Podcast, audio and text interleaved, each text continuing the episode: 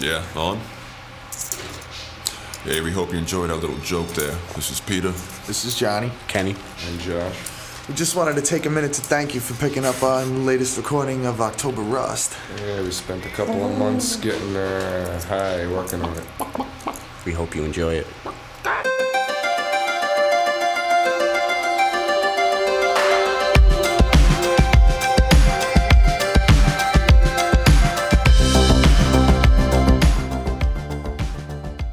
I denne uges udsendelse snakker vi om et nyt Beatles-nummer, som er blevet færdiggjort ved hjælp af AI-teknologi.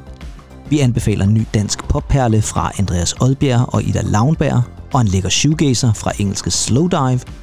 Og så kigger vi på en herlig fransk airplay-liste fra 1990. Sommeren i år har budt på mange vilde klimamæssige udfordringer. Vanvittige temperaturer i Sydeuropa, naturbrænde i Hawaii, oversvømmelser i Østrig, og sådan kunne vi faktisk blive ved. Men det jordskælv, der skete i Seattle i juli, var ikke på grund af naturen, men derimod begejstring over selveste Taylor Swift.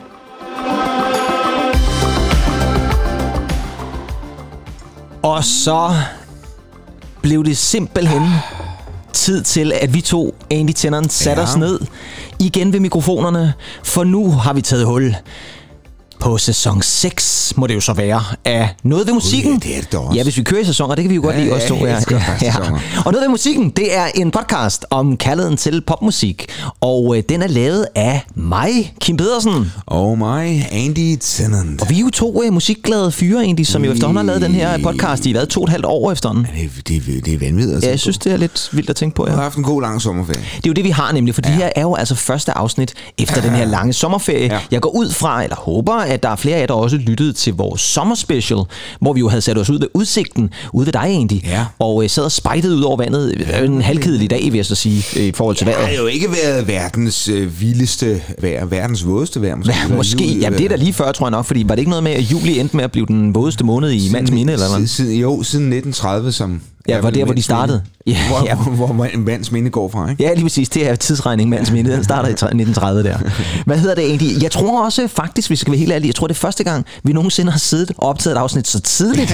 fordi klokken er jo, Men altså, man kan- Gud hjælp med, ikke engang halv ni jo nærmest. Jeg synes selv, jeg lyder lidt halvkrødet her. Jamen det kan godt være, hvis man sidder og tænker, gang. ja, hvis man tænker, at vores stemmer er lidt mere dybe, end de plejer at være, så kan det altså have noget at gøre med tidspunktet, fordi vi plejer jo typisk at optage om eftermiddagen jo. Men. Ja. øh, den her gang har vi altså sat os ved mikrofonerne fra morgenstunden af. Det er jo ja. Egentlig meget rart. Det er meget skønt. Ja, det er det. Det er ja. altså skønt. Ja. Men egentlig, vi havde jo vores sommerspecial, og der snakkede vi jo lidt om sommerferie. Nød du så det sidste af den også? Er du tosset? Ja, vi var jo på roadtrip faktisk, skal Ja. det lige siges. Nærmest dagen efter, vi havde optaget. Det var vi. Ja, Vi det- tog jo, øh, vi tog jo til Middelfart. Det gjorde vi. Og så tog vi, Svendborg. vi tog Svendborg, og, og så tog vi Middelfart. Ja, så fik jeg bind for øjnene. Ja, og så vidste du faktisk ikke, hvor Nej. turen så gik hen. Nej. Og så da du så... Øh, Så var det en pløjemark ude så var det en pløjemark Ja, ja. ude ved, ved Vojens, og så, øh, og så endte vi faktisk i Flensborg. ja. Ja. ja. Det, det, det gjorde vi. Det var en meget predictable tur. ja, det var det faktisk. Når vi man kender os to, så ved vi faktisk godt, hvor den skulle ind her. her. Altså, når vi var i Hamburg, så var der kun ét sted, vi kunne gå I hen. Hamburg? Slutter prøve Hamburg, Flensborg. Ja, jeg skal også til at sige, var vi også i Hamburg? Øhm. Så fik jeg også bind for øjnene. Ja. Og det var mig, der kørte bilen, det er var frygteligt. god- Det var fandme en god tur. Ja, det var en god tur. Det var en rigtig god tur. Kæft, mand, det var... øh, Ja, vi kan jo ikke indvilde lytterne i, hvad vi, vi præcis lavede, men vi lavede mange sjove ting. Det gjorde vi. Og det havde altså også noget med musik at gøre. Jeg vil faktisk ja. Ja. sige, at vi fik faktisk snakket meget om podcasten også, og det var meget rart. Ja, det gjorde vi. Det er jo der, vi nogle gange laver planer egentlig. Ja, det gør vi. Planer for fremtiden. Og, Planer for fremtiden. Og, og, og, og, og jeg vil sige, meget kan klares over en god fadøl. Det, eller, i- eller flere. Eller flere, den, ja. for den sags skyld. Jeg er eventuelt på guldkronen i, i, Middelfart, som er et dejligt sted, vil jeg lige sige. Det anbefaler vi meget. Men Andy, det vi jo også Ja. skal have fat i, det er jo, at vi skal have fat i vores efterårssæson. Og der kommer altså masser af gode ting at sige. I dag er det jo et almindeligt afsnit. Det er faktisk afsnit 47. Ja, Ja, hvad siger du så? Legendarisk tal. legendarisk tal, lige fuldstændig rigtigt her, i hvert fald i vores øh, favør. Ja. Og øh, i løbet af efteråret vil vi altså også kaste os over de sædvanlige specials, og øh, der kommer noget 80'er specials, og der kommer mange gode ting, det kan jeg godt mm. love jer. Men i dag, der kører vi altså den faste skabelon, og øh, det er jo nogle nyheder, som i dag går... Der er ikke så meget, fordi det, vi har jo allerede snakket om lidt af det i vores ja. Sommerspecial, sommer, sommernyhederne der. Men der kommer der lidt, og så har vi i dag en rigtig sensuel hitliste fra 1990, så jeg skal nok vende tilbage til, hvad for et land vi har bevæget os over i. Men Andy, Dem, der lytter til vores podcast fast, de ved også godt, at når vi har de her normale afsnit, så starter vi jo altid med en anbefaling. Lige præcis. Og jeg ved, at din anbefaling i dag, det er for det første et nummer, jeg også elsker, men det er også et, kan vi sige det, et af sommerens store hits? Et af sommerens store hits øh, kom jo lige før vi gik på sommerferie i hvert fald. Ja, det tror jeg, jo det er udkommet i juni eller sådan noget Ja. ja.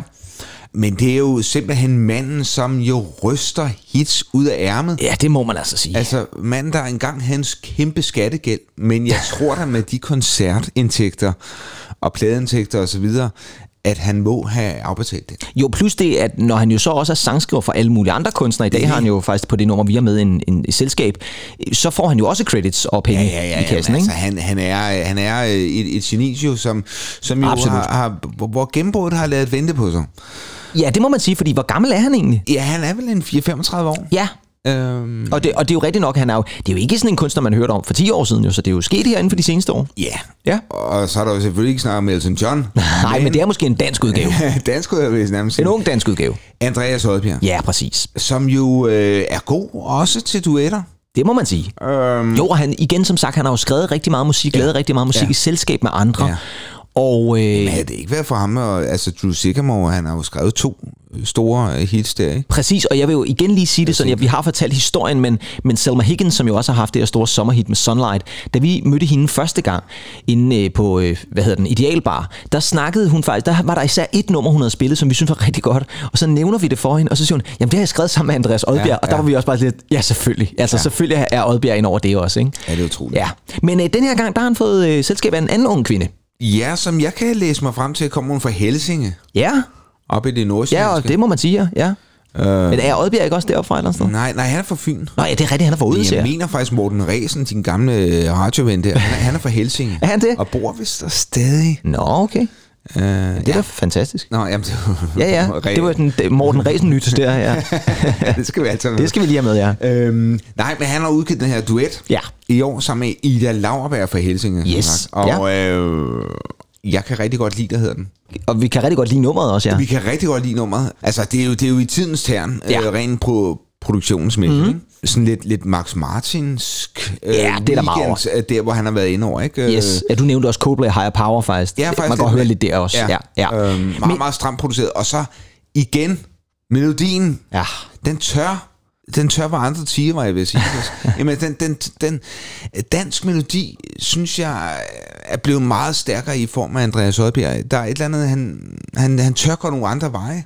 Jo, og så synes jeg, det der er interessant, det er, at det er sådan meget, altså det er ikke en kritik, men det er også, han tør at gå nogle andre veje, men det er alligevel meget forudsigeligt, for det er meget klassisk pop, det her jo et eller andet Ja. sted. Man kan ligesom fornemme, hvad det er, der skal ske, og han har faktisk selv udtalt omkring det her nummer jo, at han synes, at mange af de numre, hvis man tager de 20 bedste numre i Danmark, det er sådan meget smart, og det skal være meget smart, og ikke at det er en kritik fra ham af. Han kan utrolig godt lide det, men hvor han siger, det her, det er sgu ikke smart, det er bare en god popsang. Ja. Det skal bare være en god popsang. Ja. I øvrigt er han faktisk inspireret, eller blev han inspireret til at skrive nummeret, fordi han dagen før de gik i studiet og indspillede det, havde hørt Tøsedrengenes Sig du kan lide mig. Og den har jo lidt det samme et eller andet sted, der er sådan lidt uh, uskyldige... Ja, ja. Igen det melodiske, uskyldige popnummer der, ikke? Ja, og vekslingen mellem de to. Ja, Fuldstændig rigtigt, ikke? Altså, men lad os da lytte til det egentlig, for det er altså et af sommerens numre. Vi kunne i virkeligheden også have haft det med i vores sommerspecial, tror jeg. Men det her, det er altså et rigtig godt nummer, som vi rigtig godt kan lide, og de kan også godt lide hinanden, Ida og Andreas. Det er altså Ida Lauberg og Andreas Odbjerg. Jeg kan rigtig godt lide dig.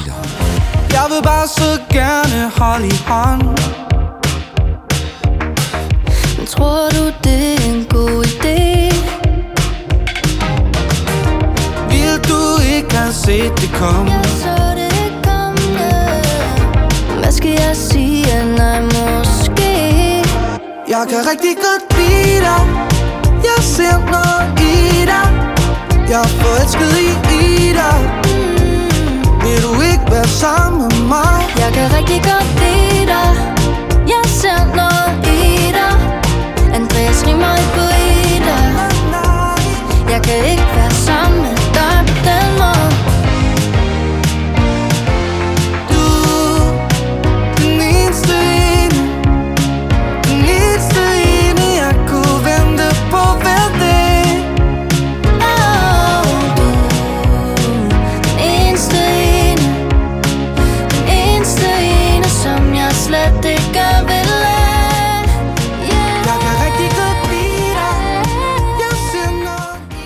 Altså, vi mener det altså ærligt, når vi siger, at vi er en, en podcast, der godt kan lide popmusik. Ej, kæft, det er et godt nummer. Det er et fremragende nummer, det er. er. et godt nummer. Det er det virkelig. Og det er omkvæd. Ej, jeg Ja, elsker det ja. Og så er det bare lidt, så- altså teksten er altså også lidt finurlig, synes jeg. Jeg elsker det der med, at hun lige siger det der med, Andreas rimer ikke på Ida, og så er det ligesom, så kan det forhold altså ikke blive til noget. Ja, ja, det er det. det. Ja, jeg synes, det er det, det, det, det er skide godt for en bog. Jo, altså, Simpelt der, jo, jo, det er jo et kærlighedsnummer alligevel, og alligevel er det den ene part, altså Andreas Oddbjerg, som rigtig gerne vil være sammen med Ida og forelske Ida, og Ida er sådan lidt, ja, Ja, altså, ja, ja. Det, jo, jeg kan godt lide dig, men, Ja. men ikke lige på den måde. Ja, og, og der er lavet sådan en lille promo-video, hvor han sidder i kørestol, altså hun er sådan plejer for ham. Ja, også? ja, præcis, ja, Og han ja. bliver lagt i seng og sådan Jo, noget. jo, men øh, er der ikke også øh, en genre af film, hvor øh, patienten forelsker sig i, i nøsen? Nå, jo, jo, jo, det, det er der med masser i. Hvad fanden er det? Nej. Jeg tænker måske på en særlig genre af film egentlig. Nå, Den lidt mere frække slags. Ja, okay, Ja, jo, jo, altså, det er da vel også en- ja, ja, på, en- på den en måde. Jamen, fetish jeg, eller jeg, jeg, noget. jeg tænkte på sådan en, øh, en storladen film, ikke? Jo, jo, og man kan også sige, nu kommer jeg bare lige af en eller anden mærkelig årsag til at tænke på Misery. Der er det jo også, der er det lidt omvendt et eller andet sted. Der er det jo øh, Kathy ja, Bates, ja, ja, er sindssyg, som forelsker ja. sig i karakteren Misery, Ja. som James Caan jo har skrevet. Og så er der både noget med en lægtehammer og alt muligt andet Er grimt. sindssyg, ja, den er... Den er meget uhyggelig. Ja. Ja. Stephen King jo i øvrigt øh, filmatisering Dolores der. Claiborne er også god. Ja, den, ja, nu skal du ikke handle om Stephen King filmatiseringer, men fair nok. Øhm, Yes, men det er et fantastisk nummer. Det er det virkelig. Helt vildt, helt vildt. Og, og man kan sige, Ida Lauberg, hun er jo, har faktisk været i musikbranchen siden hun var 18. Ja. Og det er altså nogle år siden. Hun er 23 i dag, tror jeg nok, så det er fem år siden. Og har altså udgivet lidt, og har startet faktisk med at synge på engelsk, ja. men er så gået over til at synge på dansk. Hun udsendte jo i slutningen af sidste år nummeret Terrier, som faktisk også blev et rimelig stort hit. Og det var faktisk også skrevet i samarbejde med Andreas Rødbjerg, men der synger han vist ikke med på. Hun har en dejlig klang, synes Det jeg. har hun. Hun har en god stemme. Det er som om, der er også der er sådan lidt, lidt nasal. Ja, jeg elsker det. Ja, jeg elsker det. og, Og hvad det hedder, øh, det er bare, bare sådan stærk, skrøbelig, øh, Ja. kan mange forskellige retninger. Det kan den virkelig er, og hun har altså også været ude på nogle af sommerens festivaler. Ja. Jeg tror, hun var på Skanderborg. Jeg tror faktisk også, hun har været på Roskilde, faktisk, hvis jeg ikke til meget fejl. Ja, det tror jeg faktisk, hun var. Så, og så så jeg hende jo faktisk. Jeg så ja. hende, for jeg var til grøn koncert, for det skal være løgn. Og Ja, der var øh, en udsolgt grøn koncert. En udsolgt grøn koncert, ja, i, i Næstved i hjembyen. Og der spillede Andreas Oddbjerg det her nummer sammen med Ida Lauberg på scenen, og det var ja. jo fantastisk. Dejligt at, at lytte til. Andy, jeg har taget en anbefaling med, som Ja. også er ret ny, og der øh, skal vi, til dem af der er vant til at lytte til podcasten, øh, faktisk et andet sted, hvor jeg plejer at tage hen. Vi skal nemlig til England. Eller, ja, Ja, sorry. Det, det, det, det skal vi jo. Ja, fordi det er der, jeg altid starter et eller andet sted. Men øh, vi skal have fat i et band, som, øh, hvor at man kan sige, at Andreas Oddbjerg og Ida Lauberg er nye i branchen, så er det her ikke just nye mennesker i branchen, fordi det her det er en gruppe, der blev dannet helt tilbage i 1989. Ja. I Reading, for det skal være løgn, er en kvinde ved navn Rachel Goswell, og så en mand ved navn Neil Halstead. Og de to, de var vist nok et par dengang, eller blev det i hvert fald, og øh, de fik nogle andre med i bandet, og så blev det til det band, der hed Slow Dive. Åh, oh, ja. Ja, kan du huske dem? 100 procent. Ja. Det er faktisk først, ah, det er vel i slutningen af 90'erne, starten af 0'erne, jeg rigtig hører Slowdive. Ja. Sådan første gang, ikke? Ja, præcis. Og de kommer jo i den der bølge af øh, My Bloody Valentine og Cocteau Twins ja. og sådan noget, det, som jo så bliver betegnet som Shoegazer musik. Lige præcis shoegazer-musikken, og det bliver de jo altså også en del af.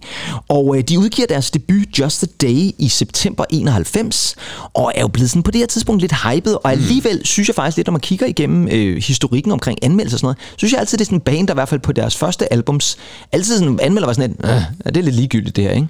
Og det synes jeg faktisk er lidt synd, fordi det var faktisk en gruppe, som øh, blev meget omtalt og så videre, ikke? Men, men der var mange issues med dem.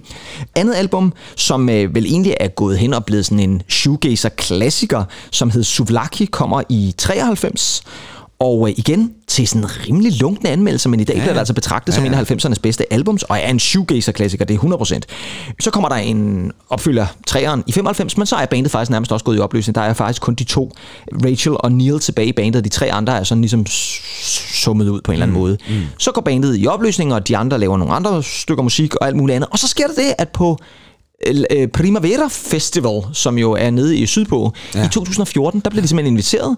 Har I ikke lyst til at komme og spille? Og så gendanner de sig selv med den oprindelige besætning. Og så spiller de nogle koncerter, og det giver dem altså blod på tanden til at lave et album mere. Det kommer i 2017. For gode anmeldelser for en gang skyld. Det er altså så det første mm. album for Slow Dive mm. i 22 år. Ja, det er fantastisk. Og nu skal vi så frem til det, fordi i år udkommer så deres femte album, og det udkommer den 1. september. Der er ikke så lang tid til. Og det øh, kommer til at hedde Everything is Alive. Og her i, ja, det var vist også i juni måned, tror jeg, eller i maj, der udkom så den første single, som hedder Kisses. Og det er et nummer, som er blevet voldspillet på P6 Beat faktisk. Okay, fedt. Ja, det var faktisk der, jeg hørte det første gang, hvor jeg sad og lyttede til P6 Beat, og så kom det her nummer og tænkte, gud, hvad er det for noget spændende noget?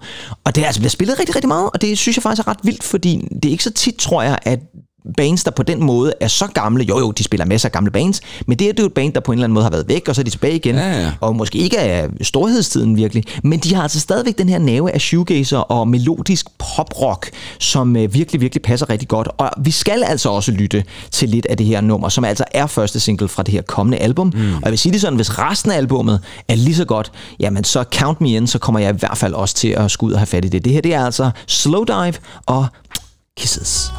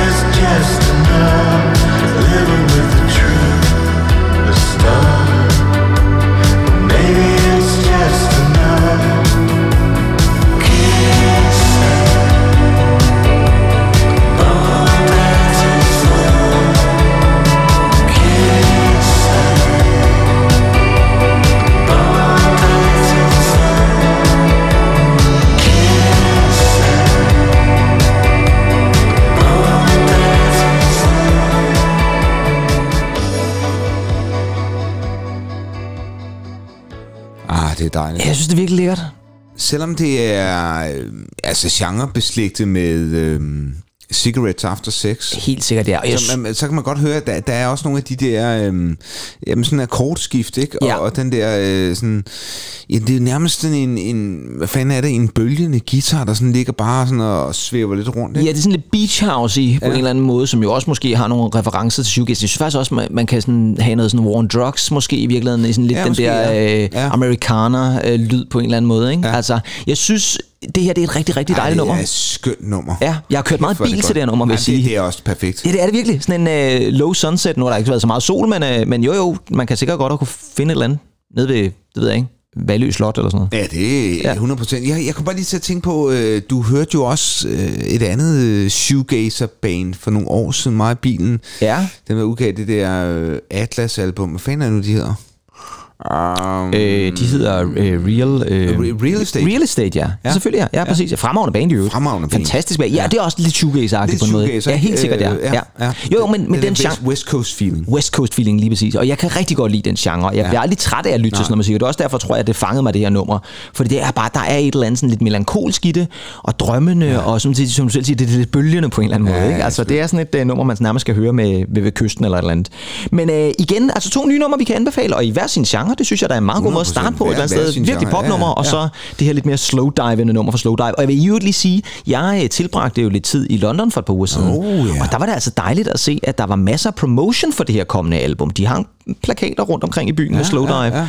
Så, øh, så det er dejligt at se, at de rent faktisk bliver taget godt imod, og at folk er glade for at have dem tilbage. Ja, dejligt. Noget andet, vi er rigtig, rigtig glade for at have tilbage, og i det hele taget er det jo dejligt at være tilbage, men øh, så betyder det jo også, at så skal vi have fat i nyhederne, Andy.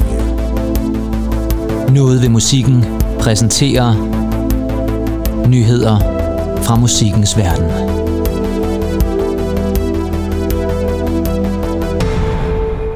Yes, Andy, fordi nu er det så blevet tid til, at vi skal kigge lidt på nogle af de der nyheder. Ja.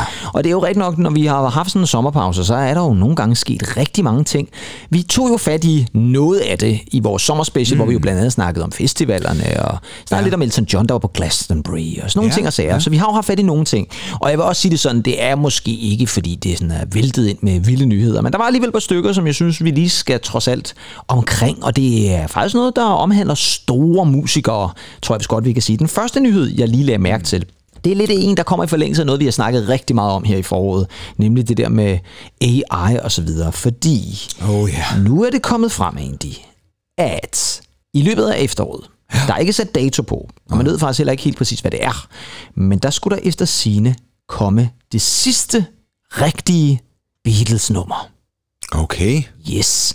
Det er nemlig sådan, Ja. ja. så at Ringo, Ringo Starr, selvfølgelig, Ja, ja, ja. trommeslager i Beatles, Yes. han har været ude i et interview og sige, at de to tilbageværende medlemmer, ham og Paul McCartney, Mhm. mm-hmm. har igennem tiderne leget lidt med en gammel demo, som John Lennon hvis nok lavede der tilbage i slutningen Alright. af 70'erne. Ja. Og øh, jeg ved ikke, om du kan huske Anthology-projektet der tilbage jo, jo. i midt-90'erne der. Det, altså, man skal ikke snyde sig for at se den fantastiske dokumentarserie, og så høre de albums, der kom ud der. Nej, præcis. Free as a Bird var jo et store single også. Jamen, det var de begge to faktisk. Ja, ja, begge ja. to var, var kæmpe hits. Og det Real var, Love, ja. Real Love, ja, lige præcis. Og det var jo sjovt, fordi øh, det var jo sådan et multimedieprojekt. Det var en dokumentar, ja. og det var de her store udgivelser og sådan noget. Ikke? Ja. Og det var lidt som om, at lige pludselig så skulle Beatles virkelig frem igen, ikke? og så kom de her to singler. Men øh, det er jo det sidste. Altså, Real Love er jo officielt den sidste ja. Beatles-single, der er udkommet. Den udkom i 96. Ja. Men nu er det altså så åbenbart øh, ved hjælp af den her gamle demo blevet muligt at lave noget nyt, fordi er nu er teknologien jo, ved hjælp af alt det her robotteknologi, er jo faktisk også blevet muligt at trække den her vokal, for det er vist noget med, at vokalen på den her demo, gamle demo af Lennon, ikke har været sådan helt ren i kanten, om man så må sige. Men ved hjælp af AI-teknologi, så er det altså lykkedes McCartney og Ringo simpelthen at få renset den og gjort den klar og lækker og alt sådan nogle ting og sager. Og øh, det betyder altså, at nu kommer der altså her til efteråret et Beatles-nummer med Ringo på trommer og herr McCartney på bas. Og George Harrison er altså også med på guitar, fordi det var altså et nummer, de allerede havde gang i Nå, tilbage i 90'erne. ja, okay. Og jeg tænker, om det ikke har været til anthology Jo, det har det da nok. Jeg tænker du det? Jo, jo, helt sikkert. Fordi det giver jo god mening et eller andet sted, at de allerede der leger lidt med det, og så har valgt at sige, at vi kan altså ikke rigtig, vokalen er ikke god nok. Altså vi kan ikke rigtig få den, få Nej, den den, frem. den kamp var der jo ikke noget at gøre. Nej, der var, der var teknologien i hvert fald ikke god nok nej. til det. Så nu er spørgsmålet egentlig, er det en god måde at bruge den her AI-teknologi på? jeg. Jeg synes, det er sket. Ja. Øh, øh, altså, det er jo sådan med en ny teknologi. Det skal mm. altid lige finde et leje. Ja, det er rigtigt. Og det starter altid ud med alt muligt, hvor folk kan styre det, men sådan noget der. Ja. Altså det der med, med at lave Drake, altså noget lyder som en, men det er jo ordentligt, ikke? Men, men lige præcis at bruge AI på den her måde, det synes jeg, der synes jeg, det kan have sin fordel. Jo, jeg vil også sige, jeg tror også, hvis det var blevet meldt ud, at det her det var en AI John Lennon, så havde det jo været ligegyldigt et eller andet sted. Men det her, det er altså den rigtige Ja, ja. John Lennon. Ja. Man har så bare haft den her AI-teknologi til på en eller anden måde at få vokalen frem i, i Renset og demoen. pitchet og ja, alle de der ting. Ikke? Hvad, Ja. hvad, hvad der nu har været, ikke? Præcis. Øhm, Men det er ikke særlig meget info, der ligger om det. Jeg synes bare, det var enormt interessant, at man altså har valgt, altså Ringo og Paul har valgt ligesom at sige, nu er det tid, og nu skal den ud. Og hvad ja. det så er, at den kommer ud i, om den bare kommer som sådan en enkeltstående single, eller om den kommer i et eller andet projekt, de er gang i, det ved jeg jo ikke, men, men, øh, men det bliver da spændende, synes jeg. Og jeg synes jo så i øh, den forbindelse, at så synes jeg faktisk, vi skal lytte til lidt af deres sidste rigtige single, Ja. fordi det er rigtigt, som du sagde, der kom jo de her to singler, Free as a Bird, og så Real Love, og det er begge to gode numre, Ja. men jeg må alle indrømme, jeg synes Real Love, det er et It's real. pragtfuldt nummer. Real. Jeg synes, det er et dejligt nummer. Det synes jeg virkelig, det er. det er et dejligt nummer. Så jeg synes faktisk, vi skal lytte til lidt af den. Og den kommer altså i forbindelse med Anthology, og det er jo så Anthology 2, som kom her øh, i 96. Og det er altså det her nummer, som hedder Real Love fra The Beatles.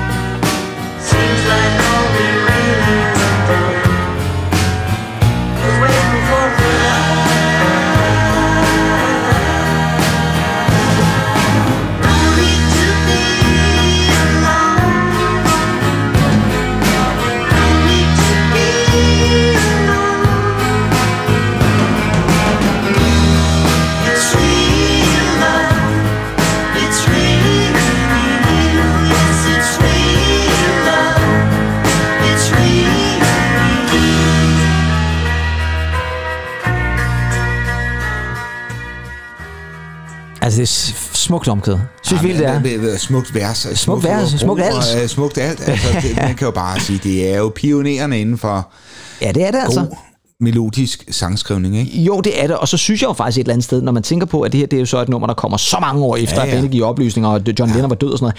Og lavet tilbage altså i midt-90'erne et eller andet sted, så synes jeg faktisk, det er godt, at det slipper de sgu meget godt fra. Jeg vil altså også sige, jeg kan huske, øh, vi så i en musiktime, og det, det glemmer jeg aldrig. Altså tilbage i skoletiden der? Ja, efterskolen øh, så vi øh, Anthology. Ja, altså dokumentaren der, var jo ja. rørende, hold Ja. kæft, det var godt, mand. Ja, kan vide, man egentlig kan få fat i den nogle steder i dag? det kan du kun på, på DVD'en. Ja, så skal man ud og have fat i sådan en det- boxset det er eller sådan noget. Du går ikke bare lige ind og... øh, Nej, streamer den eller sådan og alt det der.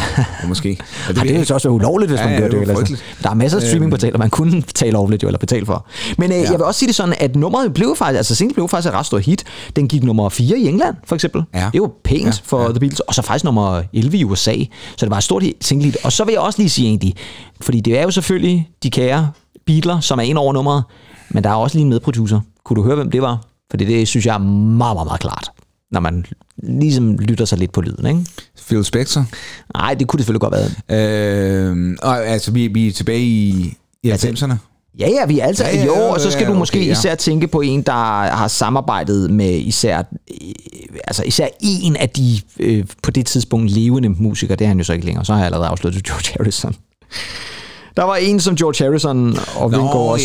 ja, uh, Jeff Lynne. Jeff og, Lynne Ja, selvfølgelig, ja, præcis. Jeff Lynne er ham, der ja. også er medproducer på den, men det synes jeg mm, er meget Det kan man godt høre. Det kan man godt, Det ikke? For der er lidt Traveling Wilburys igen, og Ja, lidt den her Tom Petty-lyd, ja. som han også er inde i der i det starten af du godt 90'erne. sige. Men jeg synes også, der er, altså, ja, Free as Bird er også virkelig rørende. Det er et smukt nummer, ja. Ja. ja. Og det var jo et Grammy-nomineret. Jeg tror Ja. ja. faktisk også, det vandt en Grammy for bedste et eller andet øh, popnummer for en gruppe eller sådan noget lignende. Ja. Så det var, øh, det var bare lige for at sige, at der kommer altså noget nyt med Beatles. Og jeg vil også sige det sådan, jeg tror, når det kommer, skal vi så ikke øh, tage det med i programmet. Det synes jeg, der kunne et eller andet sted være meget sjovt. Så skal vi have fat i en anden musiker, som man også må sige i virkeligheden jo er en af jordens største. Og øh, derfor skal vi også have fat i en nyhed, som er lidt mærkelig, fordi øh, jeg ved ikke, om du lader mærke til det, men der var jo et øh, jordskælv for ikke så forfærdeligt mange uger siden i juli, i slutningen af juli måned, der var der et jordskælv over i Seattle-området. Ja. Og det er jo altid frygteligt med sådan nogle jordskælv. Men hvis jeg nu siger dig, at det er et musikalsk jordskælv, Ja, hvad tænker du så? Så tænker jeg... øh, Hvem kan skabe et musikalsk jordskælv? Ja, Det skal jo virkelig være nogen, der... Det, det, det, det kan grunge-hoderne derovre fra jo, ikke? Ja, det er selvfølgelig rigtigt. Hvis de står og hopper og danser, så er det rigtigt nok. Jeg tænker mere, at det måske var mere publikum, der var skyld i jordskælvet. Hvem kan skaffe publikum af størrelsesmæssig karakter til at skabe jordskælv, tror du? I Seattle. Ja, eller hvor som helst i verden måske. Taylor Swift. Fuldstændig rigtigt, ja. Fordi det var nemlig sådan så, at uh, Taylor Swift skulle spille en ja. koncert på hendes uh, fremragende øh, turné, som jo hun er blevet meget, meget, meget rost for, og som jo er altså øh, udsolgt alle steder. Eras turnéen der, som hun er i gang med i øjeblikket, ja. og som hun lige har færdiggjort faktisk med en koncert i LA. Men da hun spillede Seattle, der kunne man altså måle på Richterskalaen en 2,3 jordskælv. Simpelthen bare på grund af publikum, som var så ellevilde til den her Men det er koncert. ikke også det, man snakker om en gammel dag i Kina, der, når folk er hoppet ind i... I det i nytår her. Jo, det kan sgu egentlig godt være. Jo, det, det, det, de ved jeg ikke. det, Gør de meget det i, i Kina? Hopper de ind i nytår? Ja, de De, fejrer også nytår meget senere, gør de. Passer overhovedet ikke. Det ved jeg overhovedet. Det er en urban legend, den der egentlig. Den har du Der var taget med, den har du taget med fra billedbladet tilbage i 90'erne eller sådan noget. En skør, skør verden eller sådan noget. jeg tror også, det skal Ja, det tror jeg vist også, ja. Men det er simpelthen et decideret Swift-quake, vi har haft fat i der i Seattle. Ja, det er selvfølgelig blevet døbt til et eller andet sted, ikke? Men alligevel 2,3 på Richterskalaen, det er da rimelig Ja, det, voldsomt. det, det, er da rimelig sindssygt. Ja, jeg ved og godt, det vi er ikke kan- Yasha Richterskalaen. Nej, det er ikke altså rigtig skalaen. Selvom der måske også kunne, jeg kunne sagtens forestille sig et nummer med Hammer og Taylor et eller andet sted. Ikke? Men jeg synes bare, det er så sindssygt, og det siger jo et eller andet sted også bare igen rigtig meget om, hvordan at Taylor Swift jo bare er en fuldstændig vanvittig kunstner. Altså hvis, hvis Ja, hendes men det publikum kan være så ellevilde, at det faktisk skaber svingninger nok til at, at kunne måles på Richterskalaen. hendes, hendes øh, øh, turné er jo fuldstændig udsolgt. Altså, øh, hun kommer ikke forbi Danmark. Nej, det gør hun ikke. Nej, kommer hun til Sverige måske? Ja, Var det det, mener hun til man, Stockholm men eller sådan noget? revet væk, og der ja, fuldstændig. nogen, der, der blev talt øh, flere tusind kroner, så blev snydt. Jamen det tror jeg også. Helt der, sikkert. Der, der var et eller andet med en anden, der betalte 8-9.000 kroner for Sikkert. Og det var... Jamen, det skal man det ikke pur gøre. op- Det er pur opspænd. Ja, man skal købe billetterne, synes jeg, igennem Ja. ja. de der billetsalgsmyndigheder. Øh, Ja. salgsmyndigheder, fordi det der med at købe det, uha, det er farligt noget. Ja, det er noget det er farligt noget. meget farligt. Især i forhold til sådan noget med Taylor Swift, hvor prisen jo typisk er endnu højere. Men det er rigtigt, det er sådan en turné, som er umuligt at få billetter til, og øh, den kommer mm. altså til Europa, det er det næste leg, tror jeg nok, og det bliver ja. så her til efteråret. Ja. Ja. Og vi bliver faktisk ved Taylor Swift, for der er en anden nyhed, der også ramte i sommerferien, som jeg også faktisk synes var ret sjov. Fordi Taylor Swift har jo, ud over det, at hun har lavet nye albums og tager på turné og alt muligt andet, så har hun jo også løbende genudgivet nogle af sine gamle albums, Ja. ja. fordi, som vi jo snakker om før, det var det der med rettighederne, ja, Ja, det mistede hun, og så valgte hun at sige, det er fint, vi genspiller dem så i princippet nærmest en til en. Ja, man kan godt høre forskellene, men det er altså øh, hendes egne genindspillinger. Og der øh, her i sommer, der kom altså så den nye indspilling, Taylors version af det album, der hedder Speak Now, mm. som oprindeligt er fra 2010. Kan du huske det album egentlig? det er det Nej, album, der ja. kommer før 1989. Ah, ja, det var først det er egentlig rigtigt. Ja, det- det synes så, jeg nok, så jeg har jeg jo selvfølgelig været på i... i øh, før, før 10. Hvad fanden var det, det hed det der? Ba, ba, da, da, da, Na, na, na, na. Men er det ikke fra 89 måske? Nej, det er det ikke. Nej, det er det ikke. Jeg tror, det er helt tilbage i... Er det endnu længere syv, tilbage? Syv stykker. Hold da fast, ja. Hun har ja. været der mange år. Ja, men det har hun jo, det er jo det. Der er så jeg, vildt jeg med vil sige Swift. 1989, og så Folklore-albummet. Ja, ja, det ved jeg også, du er meget glad for, ja. Ja. Øh, nej, ja, okay. Ja, men, det, men, det, men Speak Now er altså så udkommet her i sommer, og det er jo blandt andet betydet, at den også er udkommet på vinyl. Og øh, hvis man var så heldig rent faktisk at købe det på vinyl, ja. så kunne det være, at man fik sig lidt af en spændende overraskelse. Der var nemlig en ung kvinde, som på et tidspunkt lagde en video op på TikTok, og det er jo de unges medie, ja. så det er ikke noget, jeg forbruger, men det er noget, jeg har læst om. Og øh, der øh, havde hun sat øh, den her øh, nye Speak Now vinyl på med Taylor Swift. Jeg går ud fra, at hun ikke har hørt det gamle album, fordi ellers så giver nyheden ikke rigtig nogen mening. Hun sætter det på, mm. og så synes hun, det lyder lidt mærkeligt. Der er en kvinde, der taler, og hun tænkte, "Nå, men det kunne godt være, at Taylor Swift havde en eller anden message til fansen, eller sådan noget. Det var den måde, hun startede på. Og, men hun synes alligevel, det var lidt underligt, og så tænkte hun, okay, men jeg prøver lige at vende pladen om, og så ser vi lige, hvad der er på den anden side. Bare lige for at høre en gang. Og det, der så sker, det er, at hun så vender pladen om, så lyder det sådan her. The 70 billion people of Earth. The 70 billion people of Earth. The 70 billion people of Earth. Where are they hiding? Where are they hiding? The 70 billion people of Earth. The 70 billion people of Earth. The 70 billion people of Earth. Where are they hiding? Where are they hiding? The 70 billion people of Earth. The 70 billion people of Earth. The 70 billion people of Earth. Where are they hiding? Where are they hiding? The 70 billion people of Earth. The 70 billion people of Earth. The 70 billion people of Earth. Where are they hiding? Where are they hiding? The 70 billion people of Earth. The 70 billion people of Earth. The 70 billion people of Earth. They hiding? Where are? The 70 billion people of Earth. The 70 billion people of Earth. The 70 billion people of Earth. Where are they hiding? The 70 billion people of Earth. The 70 billion people of Earth. The 70 billion people of Earth. The 70 billion people of Earth. Ja, det er jo så langt fra Taylor Swift, man overhovedet kommer. Jeg, jeg tænker på, at det er en, en presning, der er gone wrong. Det tror jeg også var det, man så ligesom fandt ud af. Men det, man forestiller sig, at hvis man som øh, store da Taylor. Swift-fan sætter det her nye album på, og så er det det her, der kommer ud af højtalerne. Og det sjove var så i det her TikTok-opslag, hun havde lavet, at der var det sådan lidt, altså hun var nærmest bange, altså hvad er det, der foregår, og hvad er det for nogle messages, der kommer ud nu? Og det, der så er det så sket, det er jo så, så går folk jo på jagt. Hvad er det her for noget Ja, ja, mærkelig ja, musik, ja, der ja. hører? Og det viser sig så, at det her, det faktisk er den britiske øh, gruppe elektroniske pionerer, der også har været i noget New Wave. De har faktisk lavet mange forskellige genrer som startede i 70'erne, som hedder Cabaret Voltaire, som Ja, jo er ja, et ja. øh, ret stort navn inden for den her Ja, ja, ja. genre, som øh, figurerer på et album, som er udkommet også på vinyl, nogenlunde samtidig med Taylor Swift, og øh, har en meget, meget lang titel, der hedder Happy Land, A Compendium of Electronic Music from the British Isles 1992-1996, Volume 1.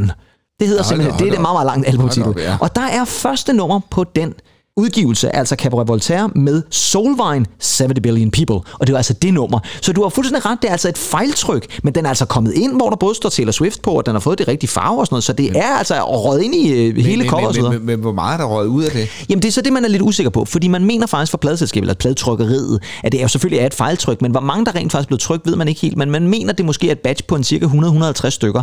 Og det vil altså Alright. sige, Ja, ja. hvis man nu er heldig, Ja, ja. så har man måske en sjældenhed. Ja, det har man jo. Altså den kan man jo få mange penge for. Altså Taylor Swift, der lyder sådan her, det tænker jeg, da, det er da ikke så tit, man får og, og hun har det. været ude og... Har hun kommenteret det overhovedet? Jeg kan, ikke, jeg kan ikke huske, om hun havde været ude og kommentere det, men jeg ved i hvert fald, at uh, Cabaret Voltaire-medlemmerne uh, har været ude og uh, kommentere det. Der var en af dem, som var ude at skrive, at hans børn havde hævet fat i ham og sagt, hey far, du er med på den nye Taylor Swift-plade her. Hvilket han havde været meget begejstret over, selvfølgelig.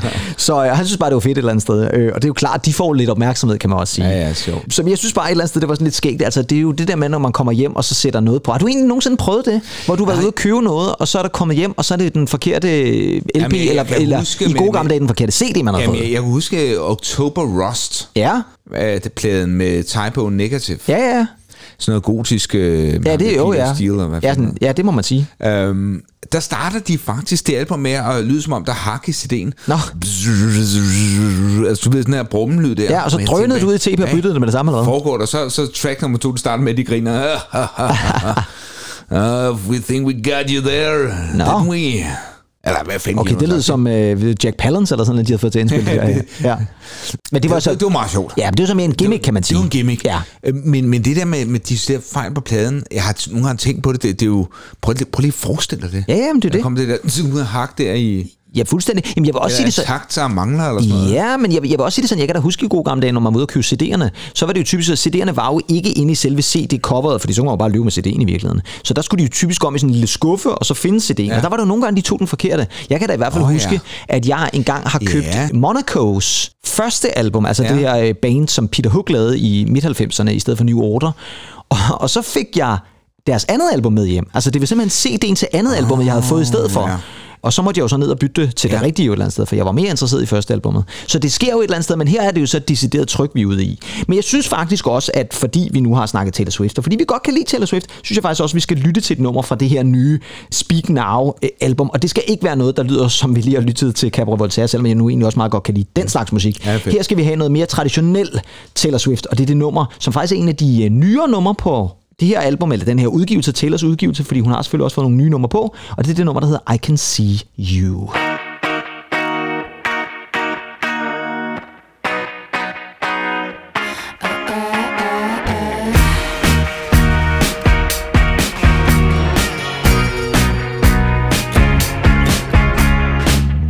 You brush past me in the hallway and you don't think I, I, I can see it, do you?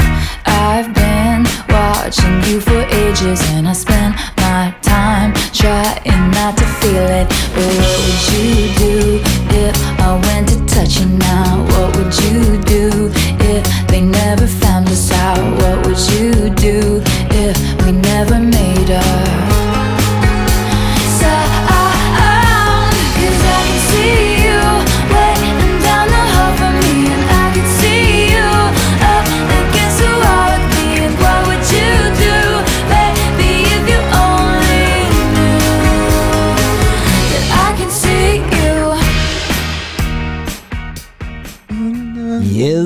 I Can See You med ja. Ja. Taylor Swift, som altså er taget fra den her Taylors version af Speak Now, som hvis man altså går ud og køber på vinyl, måske får i en lidt anden udgave, lad os sige det sådan. Ellers, Okay, fair nok. det var muligvis den bedste kommentar nogensinde, jeg har Ja, haft i den her. Ja, det tror jeg vist nok, det var. Hvad er det så egentlig? Vi skal lige have den sidste nyhed med, og det bliver Ja. en lille nyhed, fordi jeg synes bare alligevel, vi skal lige nævne den. Fordi ja. en af de ting, vi har også måske har lyttet eller hørt lidt for meget om her i løbet af sommeren, det er folk, der ikke kan finde ud af at opføre sig ordentligt til koncerter. ja, det var jo frygteligt med, med jeg synes egentlig, ja, agurkenyhed, jamen jeg, jeg synes jo, det, det, er jo, det er jo sådan noget, man, man hører, øh, har hørt i mange år. Nu bliver det måske dokumenteret endnu mere, fordi folk er hurtigere med deres telefoner. Jamen, det er rigtigt. Det er rigtigt, men jeg synes der alligevel, Men det, det er- det virker som om, det er eksploderet meget med, med folk, der skal kaste alt muligt mærkelige Jamen, ting det op på scenen. vanvittigt. Men jeg, jeg tænker, Hvad er det for noget? jamen, hvad fanden foregår der? Altså, det, Tom Jones fik engang kastet Ja, øh, trusser og sådan noget op, og det, tænker jeg, han synes var meget sjovt. Ja, Det og, er heller ikke noget, der gør så ondt at få smidt i hovedet, og tænker jeg. det, det ene dufter af persil, og den anden dufter det ved jeg ikke. Men, men, men nu kan du jo risikere at få, at få, hvad det hedder, øh, kastet McDonald's bøger. Ja, og, og de er jo surprising nok i forvejen. ja, der må man Hvem- tænke, at folk har råd der. Hvem, hvem, hvem gør sådan noget? Jamen, det er det, jeg mener. Altså, til deres idoler. Ja. Men jeg er ved at blive vanvittig af det der koncertkultur nogle gange. Ja. Altså, det er ligesom om, det ikke er hardcore fans, der kommer ind og ser det. Jo, Hvad fanden foregår der? Ja, du køber koncertbillet, og så, så, så øh, er du så flabet. Ja, som er og så også dyre et eller andet sted. Som er fucking dyre, og Ja, så, ja. så bruger du tiden på at kaste. Hvad får du ud af det? Det er jo vanvid. Fuldstændig vanvittigt. rasende. Jamen, jeg kan godt fornemme det på dig. Og jeg vil også bare sige, at det, det, var fordi, jeg læste en artikel for en, omkring en uge siden i Sound Venue, hvor de nemlig også tog fat i det her. Og det, man jo har snakket og brugt meget som en undskyldning, er jo det der, men nå, jamen, vi har jo haft corona, og folk ved ikke, hvordan de skal gå til koncerter, der er en ny er generation, og de har opsparet energi og alle de der Men, ting. men, så- men man går sgu da ikke til koncert bare sådan, øh, men, men forhåbentlig for at kunne lide den musik. Jamen, det er rigtigt. Men det jo godt være, man er, op, man er endnu mere gearet eller sådan noget. Men jeg vil bare så bare sige igen, altså coronaen, det er jo så noget tid siden efterhånden jo et eller andet sted. Så, så det kan man jo ikke blive ved med at bruge som undskyldning. Og derfor har Soundvine nemlig også taget fat i det der med, at der måske er efterhånden mange i publikum, som gerne vil være en del af koncerten på en anden måde. Altså det her med, at man gerne lige vil gøre sig opmærksom øh, altså, få opmærksomhed på sig selv på en eller anden måde, i stedet for kunstneren. Og det er derfor, man kaster noget op på scenen, fordi uh, så er der nogen, der tager et billede af det, og så er jeg lige... Jamen det er jo det, men det, i virkeligheden egentlig, så synes jeg jo faktisk, det falder meget godt i tråd med det, vi altid snakker om i forhold til koncerter. Dermed, er det vigtigere at gå til koncerten, fordi man gerne vil lytte til musikken, eller fordi man gerne Vil være en del af eventet? Ja, altså vil gerne ja. kunne lægge et billede op på Instagram, ja. Hvor man siger, prøv at se mig til en Coldplay-koncert, eller se mig øh, være til den koncert, hvor Cardi B fik et shotsrør i hovedet, eller en drink, eller hvad pokker det var. Jo. Altså, jeg, jeg synes bare, det, det, det er ærgerligt et eller andet sted, ikke? fordi nu har vi jo altså sådan nogle musikere, Cardi B, og danske Drew Sigamore, Andreas Odbjerg, og Adele, og sådan noget, som er nødt til at... Harry Og, og, ja, Harry Styles, som er nødt til at gå på scenen, mm. og simpelthen sige, Altså, det virker jo latterligt, at de skal stå og bruge tid på at sige, vi vil ikke have, at I kaster en McDonald's-burger efter os. Altså, det burde jo et eller andet sted være, være sund fornuft, at man ikke gør. Fuldstændig vanvid. Ja, men kan man komme til til livs på nogen måde? Fordi man kan jo ikke, man kan jo ikke Nej, måske forbyde folk at gå til koncerter, vel? Altså, Jamen, jamen så, så, så bliver det jo sådan noget... og man bliver jo kropsvisiteret. Altså, jeg ved så ikke, hvordan de lige ikke fanger en, en Big Mac i inderlommen der, men uh, Eller, is there a Mars bar? en meget, hvis en, der fået en Mars bar i hovedet måske, ja. øhm, Og et nej. shotglas kan man vel købe til koncerten, tænker Ja, jeg. men, men, men jeg ved ikke, om, om de har ligesom sådan en pit, øh, de kommer ind i. Nå ja, Om det er der, man skal men det er der, man skal- vi- visiteres, inden man... Øh, ja det kan jo godt være. Altså, ja. man står front row, eller altså, man skal Men ellers så det- skal man det- kunne kaste meget langt ja, i hvert fald. Jeg tænker altså, er du til koncert i øh, portalen i Greve? Ej, det er måske ikke de der, men, men, men et eller andet sted... øh, Det er nu ellers et meget hyggeligt sted, vil jeg så sige. Ja, Ja. god lyd, ikke? Absolut. Ja. Men men, jeg, jeg, jeg, jeg, jeg er bare rystet. Ja. Men jeg ved sgu ikke rigtig, hvad... Altså, jeg tænker, at de officielle koncerter, bør man vel kunne afskaffe sådan noget der, ikke? Ja, det burde man mene. Eller folk burde i hvert fald opføre sig ordentligt et eller andet sted. Ikke? Og det er rigtigt, som du siger, hvis man har givet en formue for billetten, hvorfor er det så, man gider at, at stå og, og skabe sig åndssvag og, og, Ja. og ødelægge andres oplevelser også jo, for det er jo så også det, der sker. Ikke?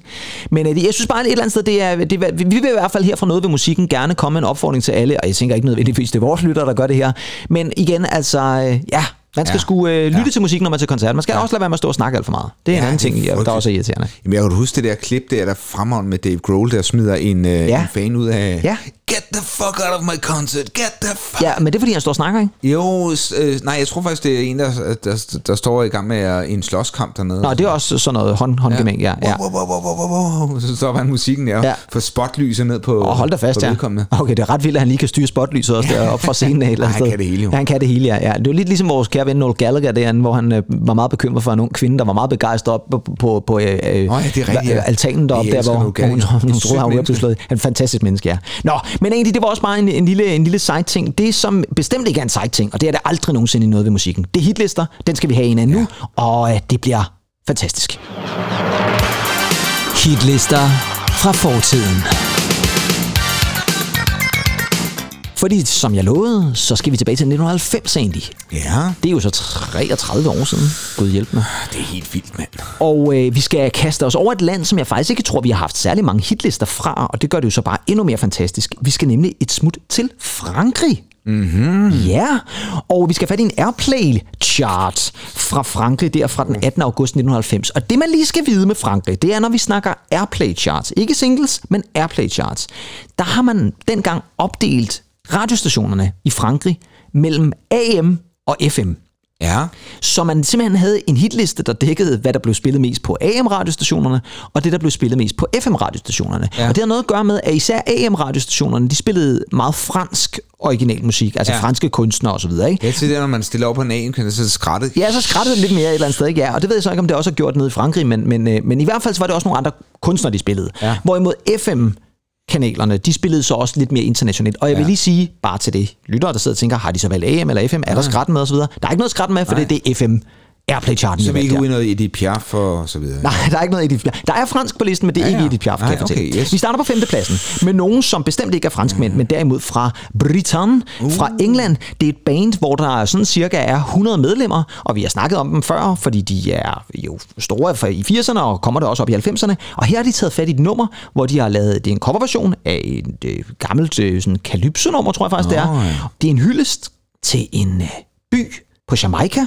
som hedder Kingston Town. Åh, ja. Og det betyder selvfølgelig, at bandet hedder UB40.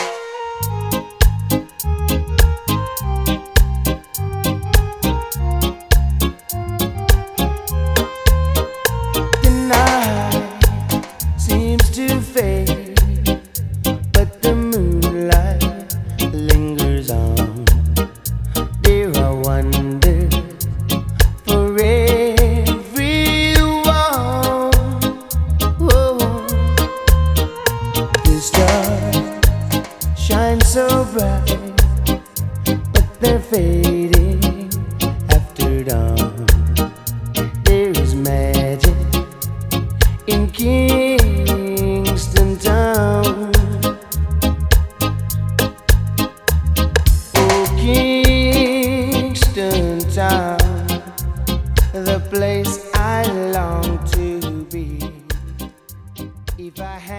Yes. Ja, pissegodt nummer. Ja, det er et dejligt nummer, det her. Jeg kan, godt- jeg kan godt lide UB40, faktisk. Det kan jeg også rigtig, rigtig godt. Jeg sidder bare sådan og tænker lidt på, det her det er jo altså så øh, et nummer, som var meget stort der i 1990. Men, men altså, med alle de medlemmer, altså hvad er der, 8-9 stykker? Sådan, Jamen, det, det- det, det- det, er jo ikke ja. mange af dem, man lige kan høre på det her nummer. Nej, det, det er det ikke. Altså, der, er- så hvad, hvad er der tre eller sådan, der får lov til at spille her? Måske kan de lige knive Ja. den op på fire, ikke? Ja, jo, jo. Ja. Altså, Ja, jeg, jeg har aldrig helt forstået, hvor- hvordan de fik udfyldt alle rollerne i det Ja, band. men, altså. men, live-mæssigt var der vel også øh, blæs og alt muligt med, ikke? Jo, jo, men altså, kunne du forestille dig lige pludselig at knalde en, en, en blæs ind på det? Altså, det, det skal være sådan lidt afdæmpet, sådan ja, lidt det er mere rigtigt, det roligt rigtigt. et eller andet sted. Der er jo ikke en, der står og trutter en saxofon også, synes jeg. Nej, men... men Det passer bedre til andre numre jo. Ja. Men altså, det var jo... Jo, jo, jo, jo men, men, men, men jeg, jeg kan da huske, der er der mere gang i den der, når vi når op i 90'erne, ikke? Øh, Oh, men det har der jo også været i Ja. ja. 80'erne, Red Red Jo, jo, jo. Wine og sådan noget. Ja, Ja, ja. Altså, de er jo kæmpe hits, må man Ja. sige. Ikke? Og det er et band, som jeg også holder enormt meget af. Ali Campbell her i forgrunden, Ja. ja. som jo desværre ikke er med i bandet længere. Nu er det vist hans bror, tror jeg nok, som synger, oh, øh, som åbenbart synger som ham, eller ligner ham, eller eller andet. Så tænker de, så går det med det. Og Ali Campbell har jo en fin solokarriere ved siden af. Ja. Men det er altså et nummer, som hitter meget i Frankrig. Det hitter faktisk rigtig meget også på singlecharten, for der ender det faktisk med at gå nummer et. Så ja. man kan godt forestille sig franskmænd stå og, og, Jamen, og var vippe lidt til det her nummer. Et fransk udekøkken der. Ja, ja måske øh, et, et eller andet sted.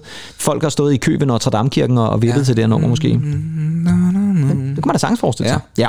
Så er vi nået til fjerdepladsen egentlig, og der skal vi have fat i et nummer, som vi for ganske nylig, og når jeg siger vi, så mener jeg ja. vi to, Ja. ja. helt personligt, skamroste. Og det gjorde vi på et øh, ja, stammerværtshuset over i Middelfart, Nå, nemlig ja. Guldkronen. Fordi der øh, valgte du nemlig at lave en challenge egentlig. Der skulle vi finde en top 5. Ja, ja, vi lavede en, en, en Phil. Vi lavede nemlig en Top five. Phil Top 5, og det betyder, at på fjerdepladsen på den franske Yes. FM Airplay Chart, der har vi den her.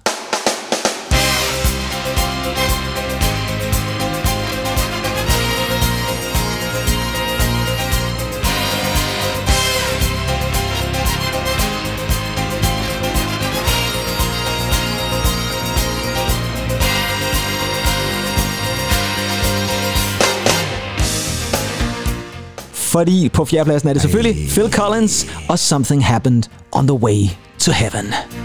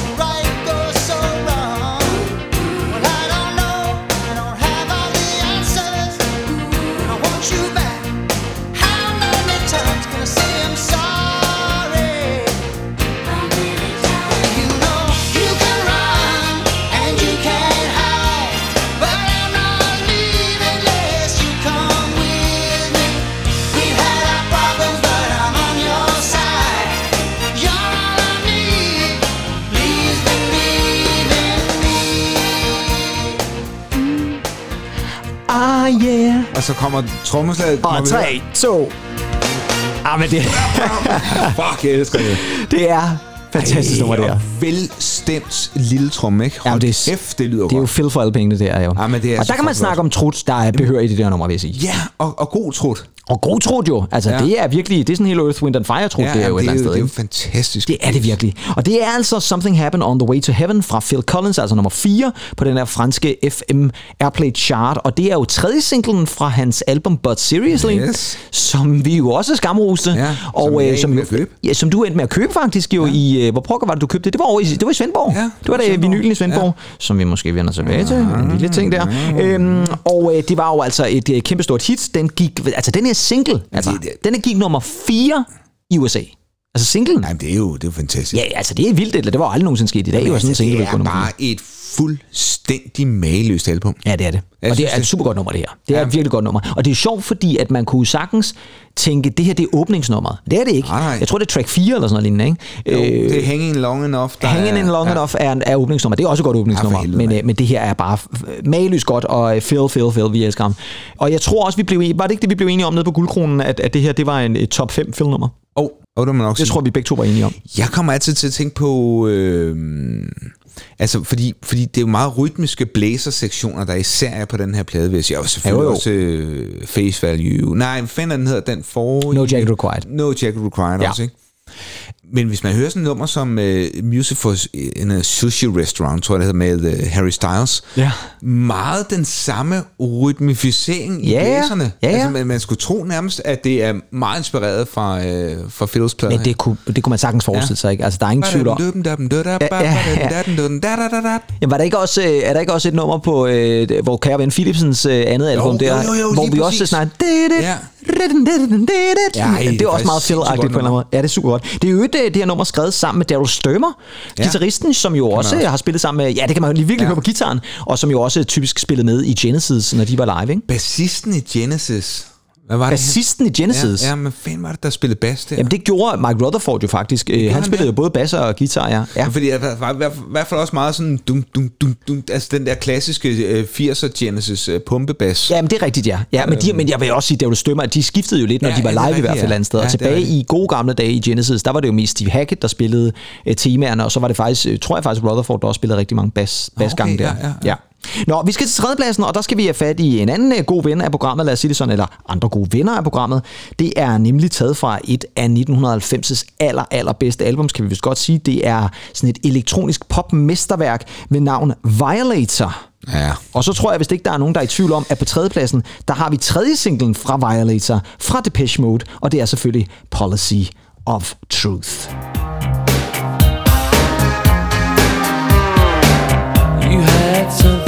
Something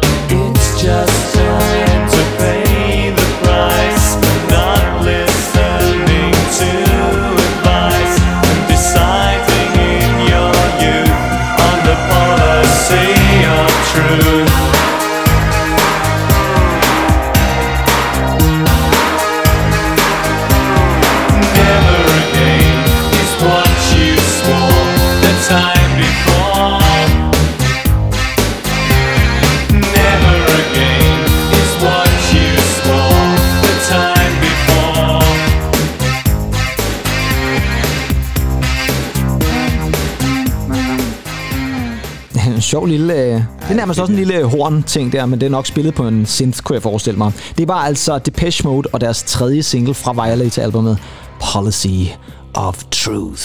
I øvrigt øh, i en øh, single-version, som faktisk blev mixet af François Kevorkian. Han var jo meget ind over Violator-albumet, og der var han lige inde og skrue lidt Ja, på nogle knapper ja. til single-versionen, som han ikke var ind over i puststudierne. album. Hvad siger du? Og puste dem i øret, hvad siger du?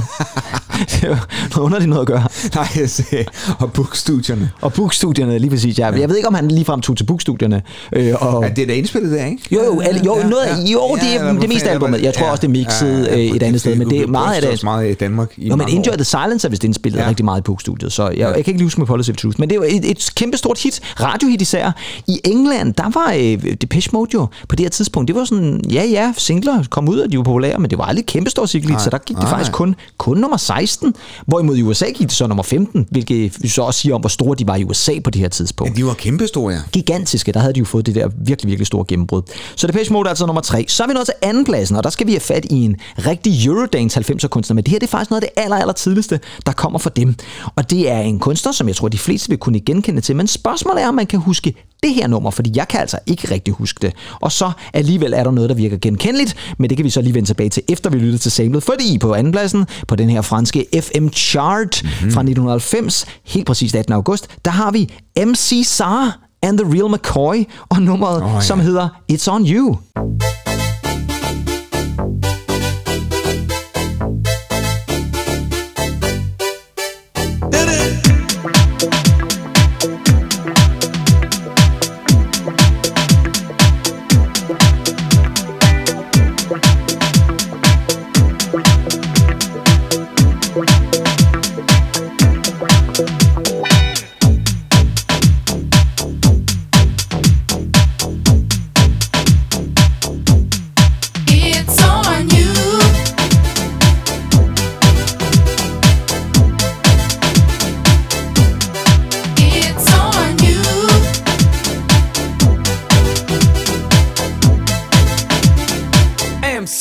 C S A. Alright, in the heat of the night, pump up the party, turn up the light. Back like just an illusion on the mic.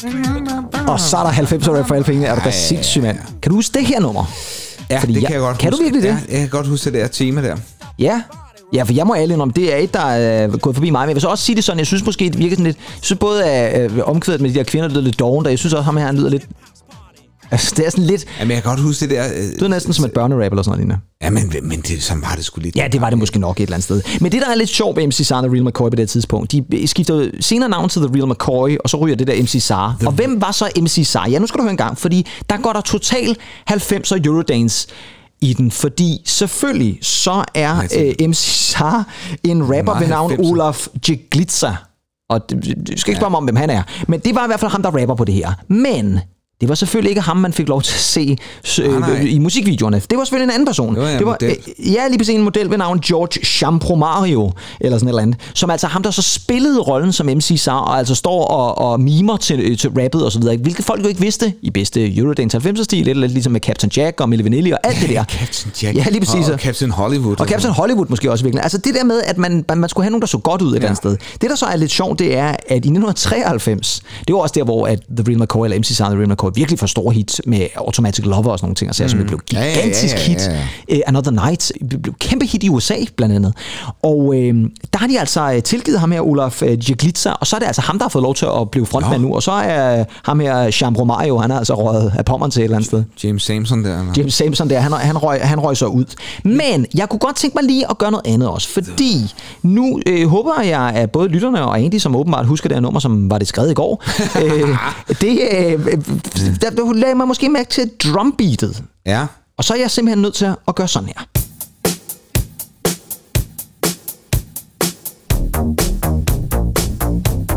Noget ved musikken præsenterer Har vi ikke hørt den før? Den før.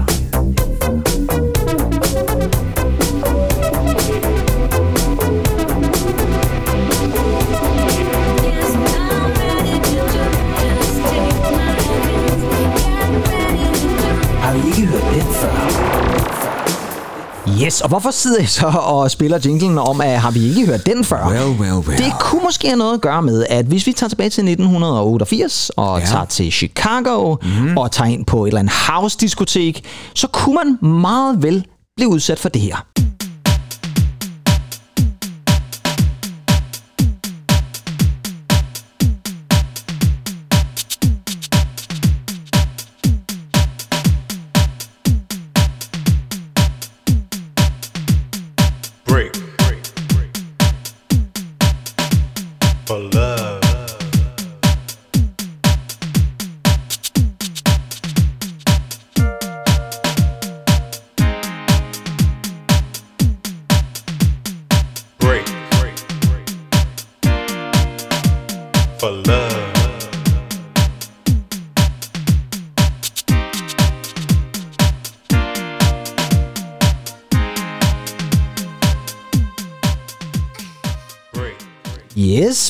Her, det er jo simpelthen house-klassikeren, Ja, ja, ja, eller en af dem i hvert fald, Love, Race med Break for Love.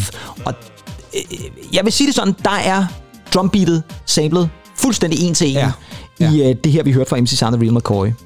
Det kan de simpelthen ikke komme Ja, udenom. det, kan- det, det, det, er jo uomtvisteligt det Ja, samme. men nu kan man jo så sige, meget housemusik var jo også sat sammen af forskellige samples osv., så det går nok, og jeg tror heller ikke, Race har noget imod det. Men øh, Ja, det er et fedt nummer, det her. Ja, Ja, det- altså, det- det, er virkelig det- godt nummer. Jeg tror faktisk også, vi har spillet det i en af vores 80'er specials, øh, i måske en eller anden alternativ version, sådan, som jeg det? husker det. Ja, det tror jeg faktisk, vi har. Måske i øh, den der spanske version, tror jeg faktisk, det er, vi har, har spillet den i, for den er nemlig også lavet på spansk.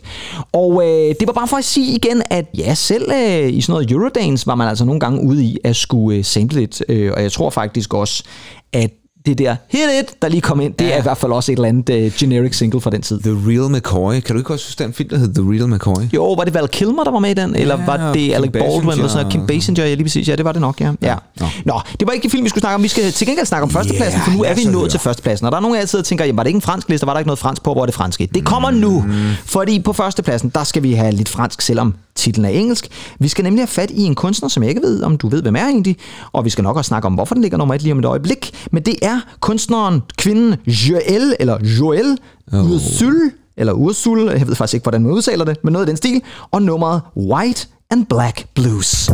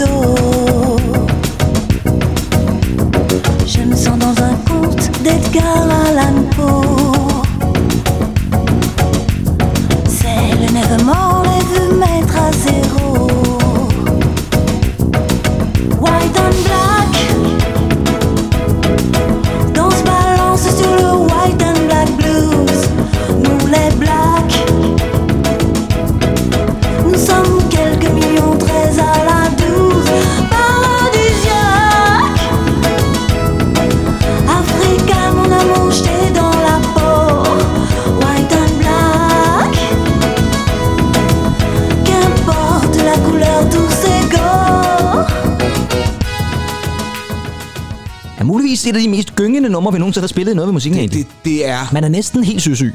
Det er første, og måske også sidste gang, jeg hø- hørte det nummer. ja, måske. Øhm,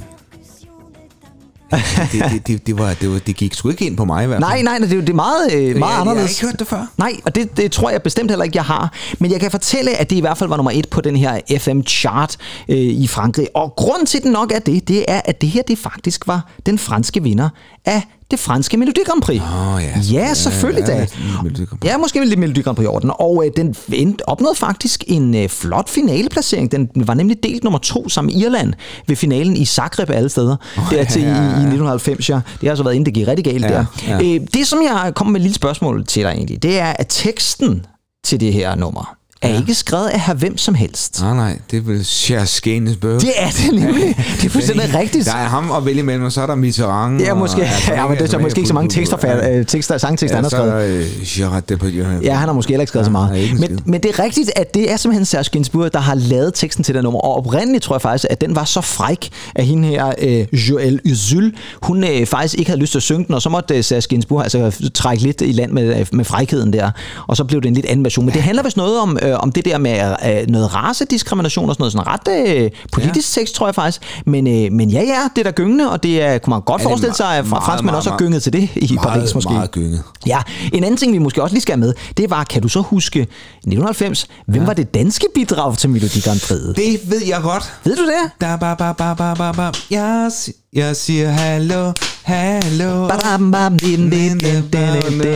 Det var nemlig Lonnie Givenchy med Hallo Hallo, lige præcis. Og den opnåede vist den 8. 9. plads eller sådan noget. Meget, meget smukt, Lonnie Givenchy. Ja, hun var jo meget ung også, Ja. vil jeg så sige. Ja, ja, 17 år. Jeg kan huske, jeg Ja. kan huske at vi, øh, vi, vi spillede det her øh, det nummer faktisk. Ja, altså ikke altså, White and Black Blues. Nej, men, men vi lavede sådan noget playback med, med, med bånd og sådan noget. Hallo Hallo? Ja, ja. og så stod mimet til. Ja, mimet til, I, ja. i, i folkeskolen. Ja, var du, var du så kapelmester Henrik Krogsgaard? Nej, jeg var... Øh, sad jeg ikke øh, agerede guitarist eller Ja, ja, trommeslager eller sådan noget? Ja. Jeg skal måske også lige, vi skal, bare fordi vi snakker, det er så meget sjovt at snakke tekster. Ved du, hvem der har skrevet teksten til Hallo Hallo så? Det er jo... Åh, oh, ja, hvad fanden er det nu, det er? Det er nok. Jamen, er det Kjell Haik? Det er nemlig Kjell Haik, ja. Er han muligvis Danmarks svar på Serge Gainsbourg? Ja, det kunne han godt være. det kunne han måske godt han er være, ikke lige så, så fræk deroppe i Holte som... Det skal du ikke sige. Altså, det, der skal vi jo fat i Hilda for at vide det, ikke? Han kunne Nå, godt sidde og viske ja, en eller anden øh, fræk øh, Ja, det kunne man godt. øh, så ved jeg, gadekærstekst til, til Hilda Haik der tilbage i 60'erne eller et eller andet måske. Ja, det kunne man da sagtens Ja, ja. sig. Ja. Og han har stået bag meget. Også øh, Birte Kærs. Øh, Ja, vi maler byen. Ja, man er jo Grand Prix-manden. Ja. Altså, sådan er det bare. Hvem har så skrevet melodien? Det kan jeg faktisk ikke huske. Men, øh, men øh, det er i hvert fald ikke Kjell Haik, der har skrevet. Nej. Øh, Anders Fransen? Ja. ja, det kunne det måske godt være i virkeligheden. Nej, han, Ah, for, der han nej. venter lige et år Ja, med sin egen, ikke? Ja, han vil have sit eget. Han vil have sit eget, ja.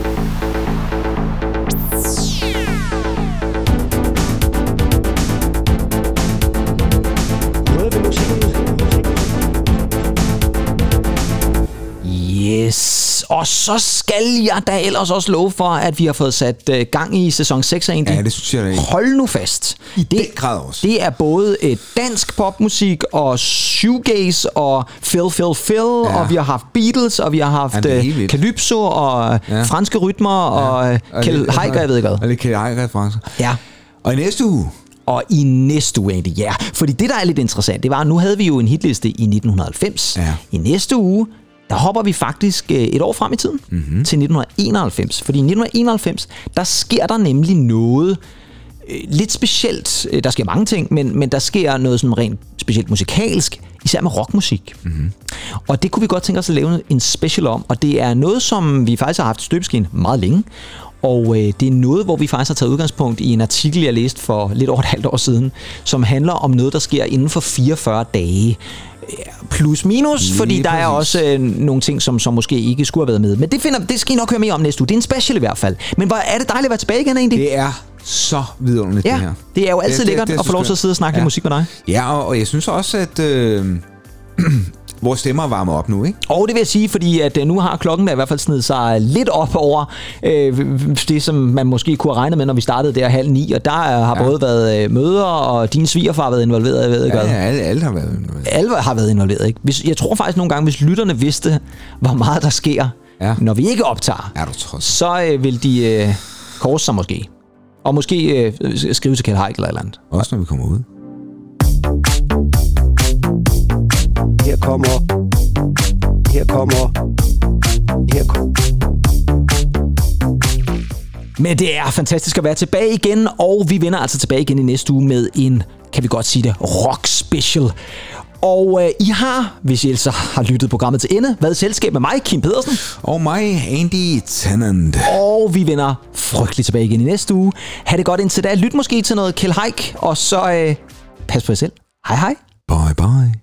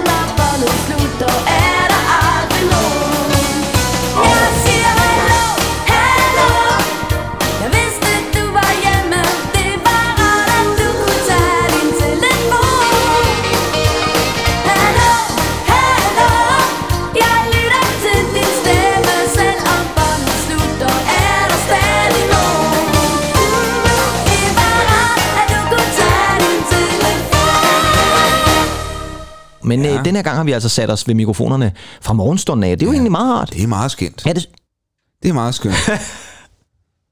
Nu var det igen. du skinner, du skinner podcasten meget nu. skænt. Ja, det er skændt.